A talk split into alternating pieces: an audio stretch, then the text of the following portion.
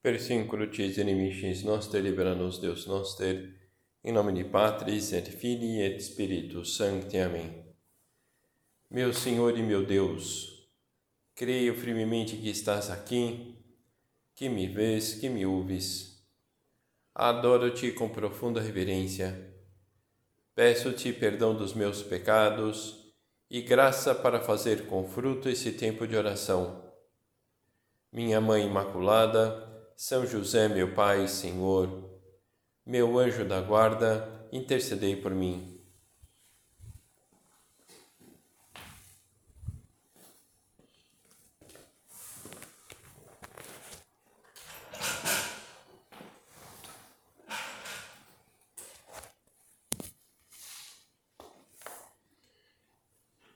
A Bíblia tem muitas passagens espetaculares é o caso da nação da travessia do povo de Deus no deserto.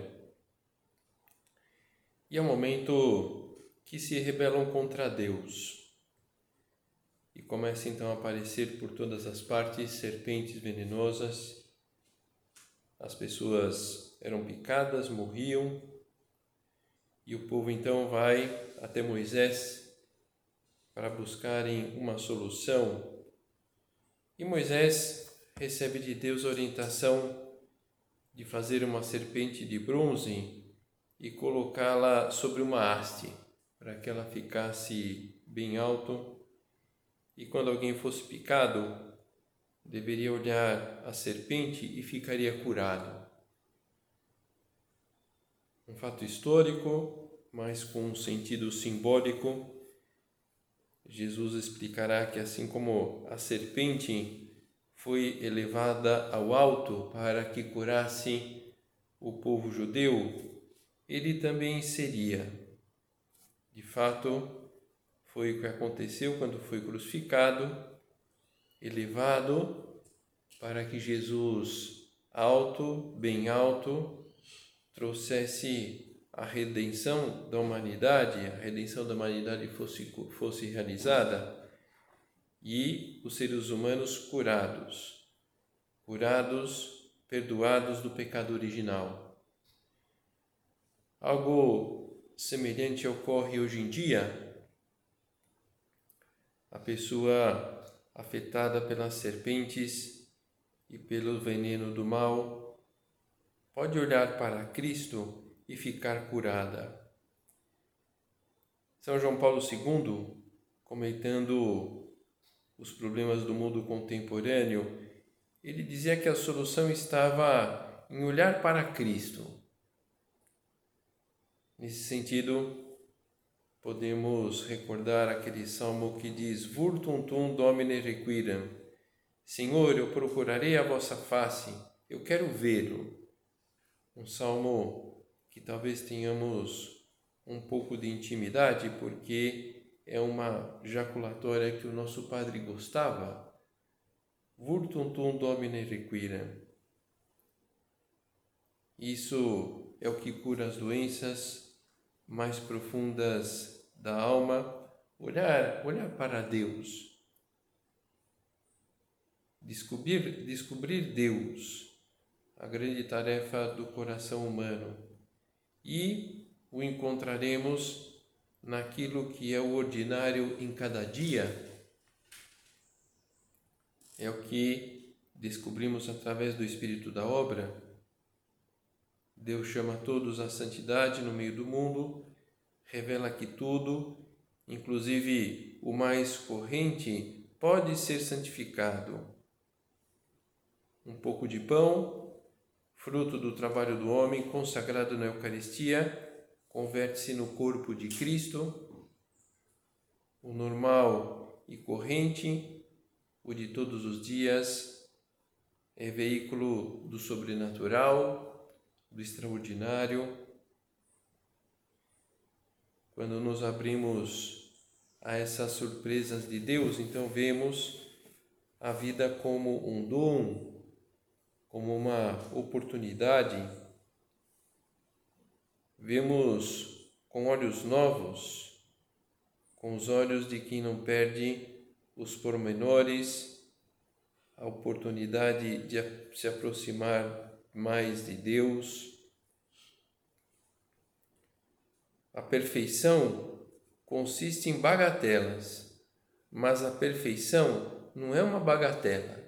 Comenta Michelangelo, um homem que teve uma experiência grande e profunda com a perfeição, a perfeição que ele buscava nas suas obras.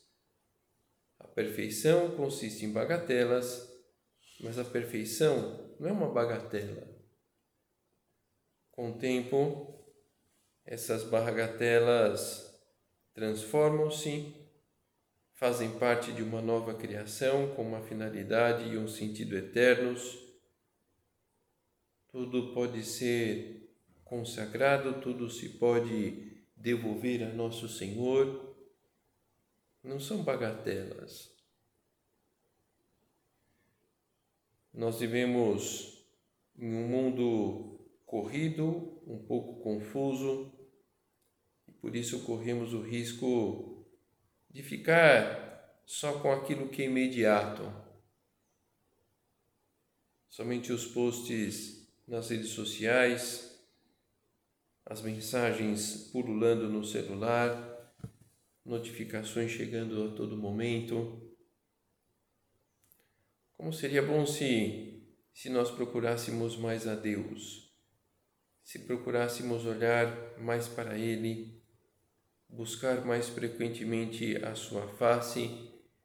No fundo, esse é a finalidade, essa é a finalidade da meditação. Vivemos, vivêssemos, seria bom se vivêssemos uma presença de Deus mais consistente. Nosso Senhor presente em tudo. Deus está junto de nós continuamente. Vivemos como se o Senhor estivesse lá longe, onde brilham as estrelas, e não consideramos que também está sempre ao nosso lado através mesmo dessas bagatelas, de coisas pequenas que eu aprendo a ver Deus por trás daquelas coisas pequenas. Deus está muito mais perto de nós do que nós imaginamos, está sempre ao nosso lado, está continuamente, a cada segundo, lembrando de nós. Será que nós não poderíamos multiplicar as oportunidades de encontrar Deus ao longo do dia? O que o Espírito da obra nos inspira é precisamente a capacidade para ver em todos os pormenores cotidianos uma extensa gama de oportunidades para qualquer pessoa que tenha a ambição das coisas de Deus não se despreza nada, tudo é aproveitado, porque tem, cultiva no seu interior essa ambição das coisas de Deus. E, e não perde nenhuma oportunidade nesse sentido, como uma pessoa que tem a ambição de ganhar dinheiro. Ela não, ela não perde nenhuma oportunidade nesse sentido de, de poupar, de ganhar mais de lucrar mais.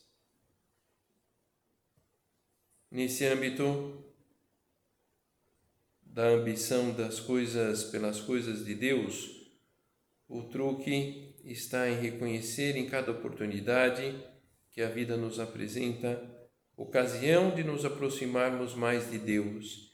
E para isso é fundamental ter os olhos da fé bem treinados para poder ver mais claramente não esqueçamos nunca, algo de santo, de divino, escondido nas situações mais comuns, algo que a cada um de nós compete descobrir. Ou sabemos encontrar o Senhor em nossa vida de todos os dias, ou não encontraremos nunca. E nós, eh, encontrando nosso Senhor nessas bagatelas, as bagatelas do nosso trabalho, dos nossos deveres, no relacionamento com as pessoas, na própria vida de piedade, nós vamos amando. Isso vai satisfazendo o nosso coração, o nosso ser. Nós vamos nos satisfazendo como é, a totalidade do nosso, com a totalidade do nosso ser. E aí eu não preciso de compensações. Essas compensações muitas vezes desordenadas, não propriamente porque são pecados em si mesmas, mas porque estão fora do lugar. E eu não vou precisar mais disso porque essa consciência da minha proximidade de Deus, isso já me satisfaz. Isso já compensa sempre. E não preciso ir atrás de compensações. Qual o grau de consciência que temos sobre a presença de Deus no mundo, nas nossas coisas, ao nosso lado?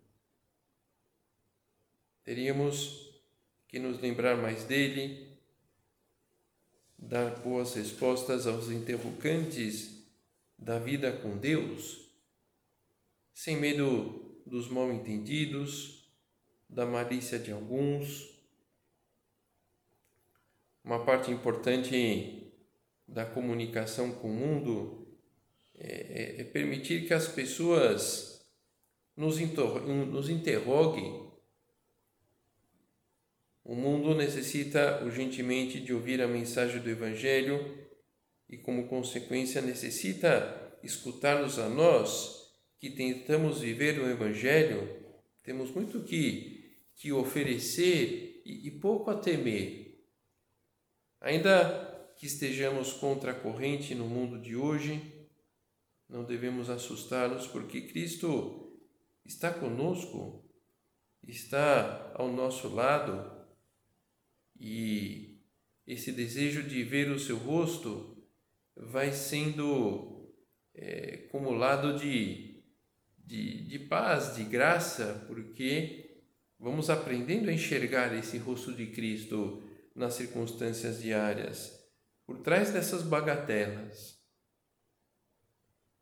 Não devemos ter medo dos questionamentos das pessoas, pelo contrário, é importante que ouçamos atentamente essas perguntas, esses questionamentos e que lhe demos as respostas à luz do Evangelho, à luz do nosso, de nosso Senhor, que está sempre conosco na confusão da vida, fazendo aquilo que temos que fazer, divertindo-nos, descansando, trabalhando. Não são incompatíveis essas e outras realidades com ter Deus presente é verdade, temos que encontrar o meio adequado para isso, o nosso meio, por isso, a oportunidade dessa meditação, encontrarmos um, um meio do meu jeito, na minha circunstância, para eu intensificar essa presença de Deus, para, para que essa presença de Deus seja mais consistente. A lembrança de Nosso Senhor não deveria ser algo somente para momentos extremos. Isso está mais para, para remédio do que para amizade com alguém. Nos momentos extremos, nós vamos atrás do remédio. Depois o momento extremo passa e eu deixo de tomar o remédio. Nosso Senhor é alguém, não é um remédio. A lembrança de Deus é para situações normais da vida e também para aquelas ocorrências extraordinárias. Um Deus que está continuamente ao nosso lado como espectador, como habitante, como espectador. O nosso Padre está comentando sobre esses momentos em que nos encontramos cansados, áridos, áridas, frios, frias, e queremos rezar, mas aquilo parece uma farsa, uma comédia. Uma comédia, grande coisa, meu filho, representa a comédia. O Senhor é teu espectador. A Santíssima Trindade estará com os olhos postos em nós nesses momentos em que representamos a comédia, Seja o grau de Deus. Que maravilhosa essa recitação feita por amor. E diante desse espectador divino, São José Maria se sentia visto, ouvido, se sentia observado atentamente, se sentia atendido, assistido, mas ainda se sentia contemplado. Tem um espectador que lhe sorri e o estimula. Nunca está só, sempre está acompanhado. Comenta a autora do Homem de Vila Tevere sobre o nosso Padre. Um Deus que está continuamente ao nosso lado como, como espectador, como habitante, habitante, hóspede. Não aparecem na vida interior de José Maria longos períodos de noite escura, de solidão interior, de deserto espiritual. Pelo contrário, os que convivem com ele e participam das suas tertúlias, que ouvem as suas meditações, leem os seus escritos ou conversam com ele sobre qualquer coisa ao longo do dia, percebem que, com a mesma naturalidade com que respira, anda sempre num trato sumarento e conversador com os hóspedes da sua alma em graça. Crê e vive a misteriosa realidade da inabitação trinitária. Por pouca confiança que se tenha com ele, é fácil observar que a sua privacidade mais íntima está habitada, povoada pela Trindade. A sua alma é hospitaleira.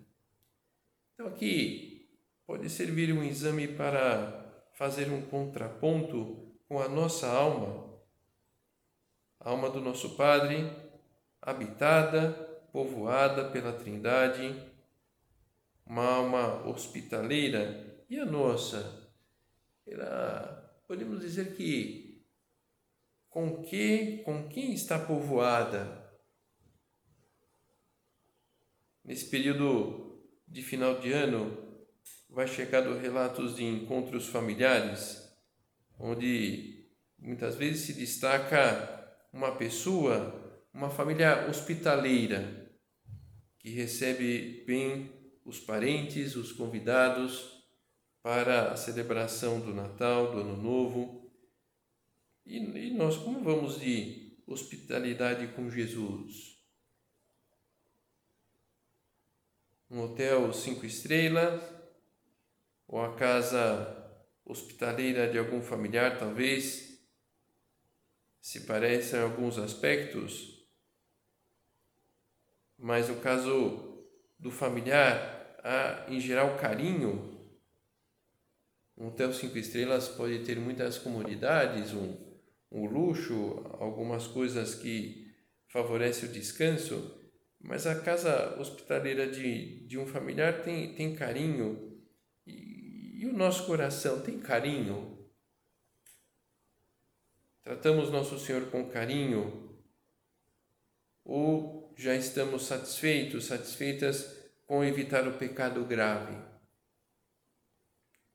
Não é suficiente não expulsar pelo, pelo pecado grave, nós precisaremos desejar mais. Um casal, um casal não, é, não eles, eles não, eles não se batem, né?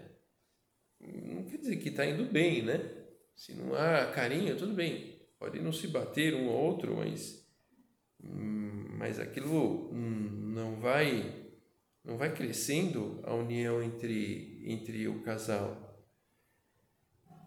Ao tomarmos consciência dessa presença de Deus constante junto a nós e vivermos em consequência, isso muda a maneira de uma pessoa posicionar-se na vida o ócio preguiçoso, uma pessoa que luta por estar na presença de Deus, tem presente, eu não posso dar esse desgosto do ócio preguiçoso a Deus. o comentário ferino de uma pessoa, eu não posso causar uma pena a Deus perante essa pessoa que Ele ama de todo o coração. Uma tarefa pela metade, eu não posso enganar a Deus que sabe que, que tenho condições de fazer isso melhor por Ele. Os sentidos soltos, eu não posso permitir-me ver, olhar, escutar isso que não agrada nosso Senhor plenamente. A luta por viver a presença de Deus não é algo meio sentimental, meio teórico, mas uma realidade muito muito prática, diretamente conectada com a nossa vida cotidiana. É para ser assim, pode ser assim. O problema é que a realidade da vida nos absorve, nos absorve. Não é que eu não queira ter Deus presente, mas eu não consigo compaginar tantas frentes que preciso levar adiante. Por isso mesmo, nós precisamos exercitar, aprender de alguma forma. Eu creio que todos vamos tendo nossas experiências. Se ficarmos sem uma luta nesse campo, aí sim que as chances de nos de perder-nos será quase certa. E não é isso que nós queremos. Eu, você, não, não quero perder nosso Senhor, eu não quero, não quero ter o meu coração preenchido com uma realidade que não seja de Deus. Então, por isso, esse exercício generoso de buscar Deus, que se faz em contra disso, porque antes de mais nada está em nós mesmos foi a grande descoberta de Santo Agostinho depois de muitos e muitos anos de busca. Então, qual, qual foi a, a última vez que eu, que eu busquei Deus em mim mesmo, em mim mesma? Onde te achei para conhecer-te, se não em ti e sobre mim?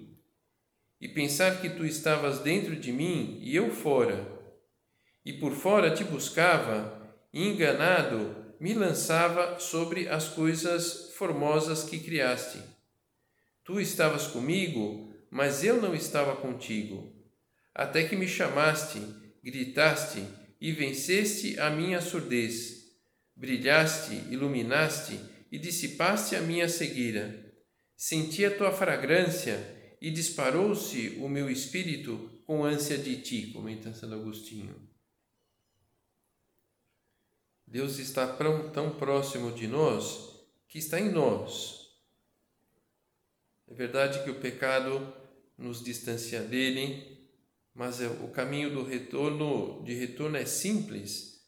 Basta arrepender-nos, basta confessar os pecados.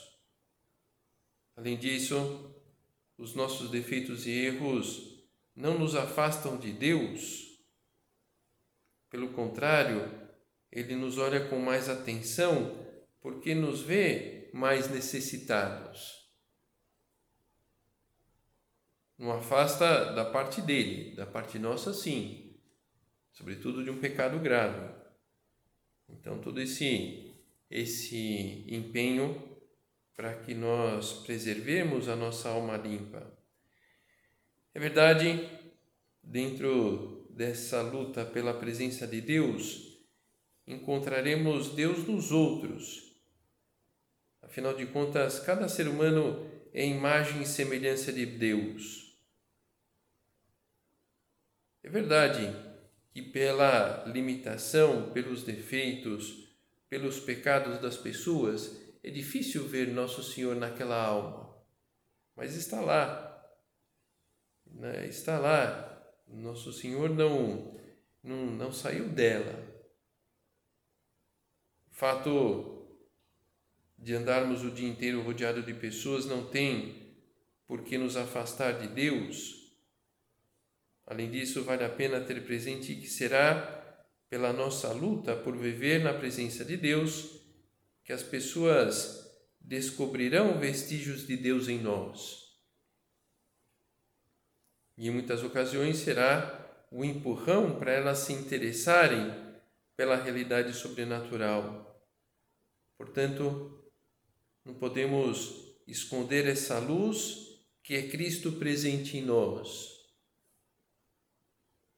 E será através dessa luz que iluminaremos o mundo, esse mundo em trevas tão necessitado de luz. Por isso é muito sugestiva aquela biografia do nosso padre, Uma Luz no Mundo. Seria interessante, né, que, é, enfim, não vai acontecer isso, né, mas seria interessante, é, é, né, não sei, passando os anos aí, houvesse a né, coleção Uma Luz no Mundo. Então, volume 1, biografia do nosso padre, volume 2, Dom Álvaro, volume 3, Guadalupe, volume 4, volume centésimo primeiro, talvez de algum de nós aqui vai saber, né? Mas isso, uma luz no mundo, é uma luz no mundo, acesa porque ela está alimentada por Deus. Podemos então aproveitar os meios de comunicação que se nos apresentam hoje em dia para falar a este nosso mundo das coisas de Deus e assim lançar a semente da esperança numa cultura que está tão necessitada dela. Ainda que, apesar de tudo, não seja uma cultura sem esperança. Não, não é, porque Deus venceu. Faz pouco celebramos o Natal o Filho de Deus, que encarnou há dois mil anos por amor do homem, continua também hoje em ação. Devemos possuir um olhar perspicaz para contemplar a Igreja e, sobretudo, um coração grande para nos tornarmos instrumentos dela. Essa luz no mundo, a luz que de alguma forma transmitirá o colorido, o brilho de Deus às almas, como Deus não é visível aos nossos olhos diretamente, seria bom que nós nos habituássemos a fazer associações que nos ajudassem a lembrar-nos dele. As imagens têm essa função, recordar-nos da proximidade de Deus. Podemos fazer outras associações que sirvam para que nós lembremos de Deus ao iniciar o trabalho, ao realizar uma tarefa repetitiva, nas dificuldades. O, o Guimarães Rosa, ele comenta, bem, rezar aquela noite eu não conseguia, nisso nem pensei. Até para a gente se lembrar de Deus, carece de se ter algum costume. Então, de alguma forma, Guimarães Rosa já falava aqui dos expedientes humanos, algum costume que eu vou desenvolvendo para relacionar aquela realidade com Deus. O hábito de voltar o coração para Deus, buscando nesses momentos e situações normais do dia a dia, e assim a nossa vida irá ganhando um novo colorido, uma nova dimensão, será de verdade outra vida e a isso faz referência aquele pensamento de caminho. As pessoas geralmente têm uma visão plana, pegada à terra, de duas dimensões. Quando a tua vida for sobrenatural, obterás de Deus a terceira dimensão, a altura, e com ela o relevo, o peso e o volume. E o trabalho ganha outra vida, e a vida de família ganha outra vida e o plano de vida ganha outra vida, tudo ganha peso, volume, valor. Também saberemos encontrar a Deus durante o nosso dia se soubermos dedicar alguns momentos só a Ele, ou só para Ele, só por Ele. Cada norma do plano de vida precisa ser, ser isso, um momento estupendo para estar com Deus, só com Ele e aquietar o coração, dar um novo impulso para carregar as cargas que a vida vai colocando nos ombros. Seria é, importante no sentido assim de um, uma luta por viver a presença de Deus saudável, se nós tivéssemos ali é, momentos ou atitudes só por Deus é que eu vou fazer esse esse assunto. Não tem outra motivação. Então está valendo essa motivação. Melhor, é uma motivação que, que fomenta uma alma a fazer, a estar próxima de Deus. E como diferente a vida da pessoa que consegue encontrar a Deus no dia a dia, como enfrenta as dificuldades de outra maneira, porque aprende a encontrar o rosto de Cristo por trás das coisas. Como alegra o coração saber que se está acompanhado de perto pelo carinho paternal do nosso Pai Deus. Vamos terminando pedindo a Nossa Senhora, que, tal como diz o Evangelho, lembrava-se sempre das coisas que Deus punha no seu coração, que ela nos ajude a não nos esquecermos de Deus, a que o saibamos encontrar de verdade em todos os momentos da nossa vida.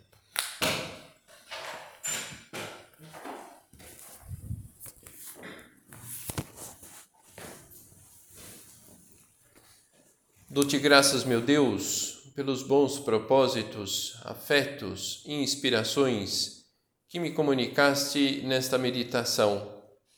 Peço-te ajuda para os pôr em prática. Minha Mãe Imaculada, São José, meu Pai e Senhor, meu anjo da guarda, intercedei por mim.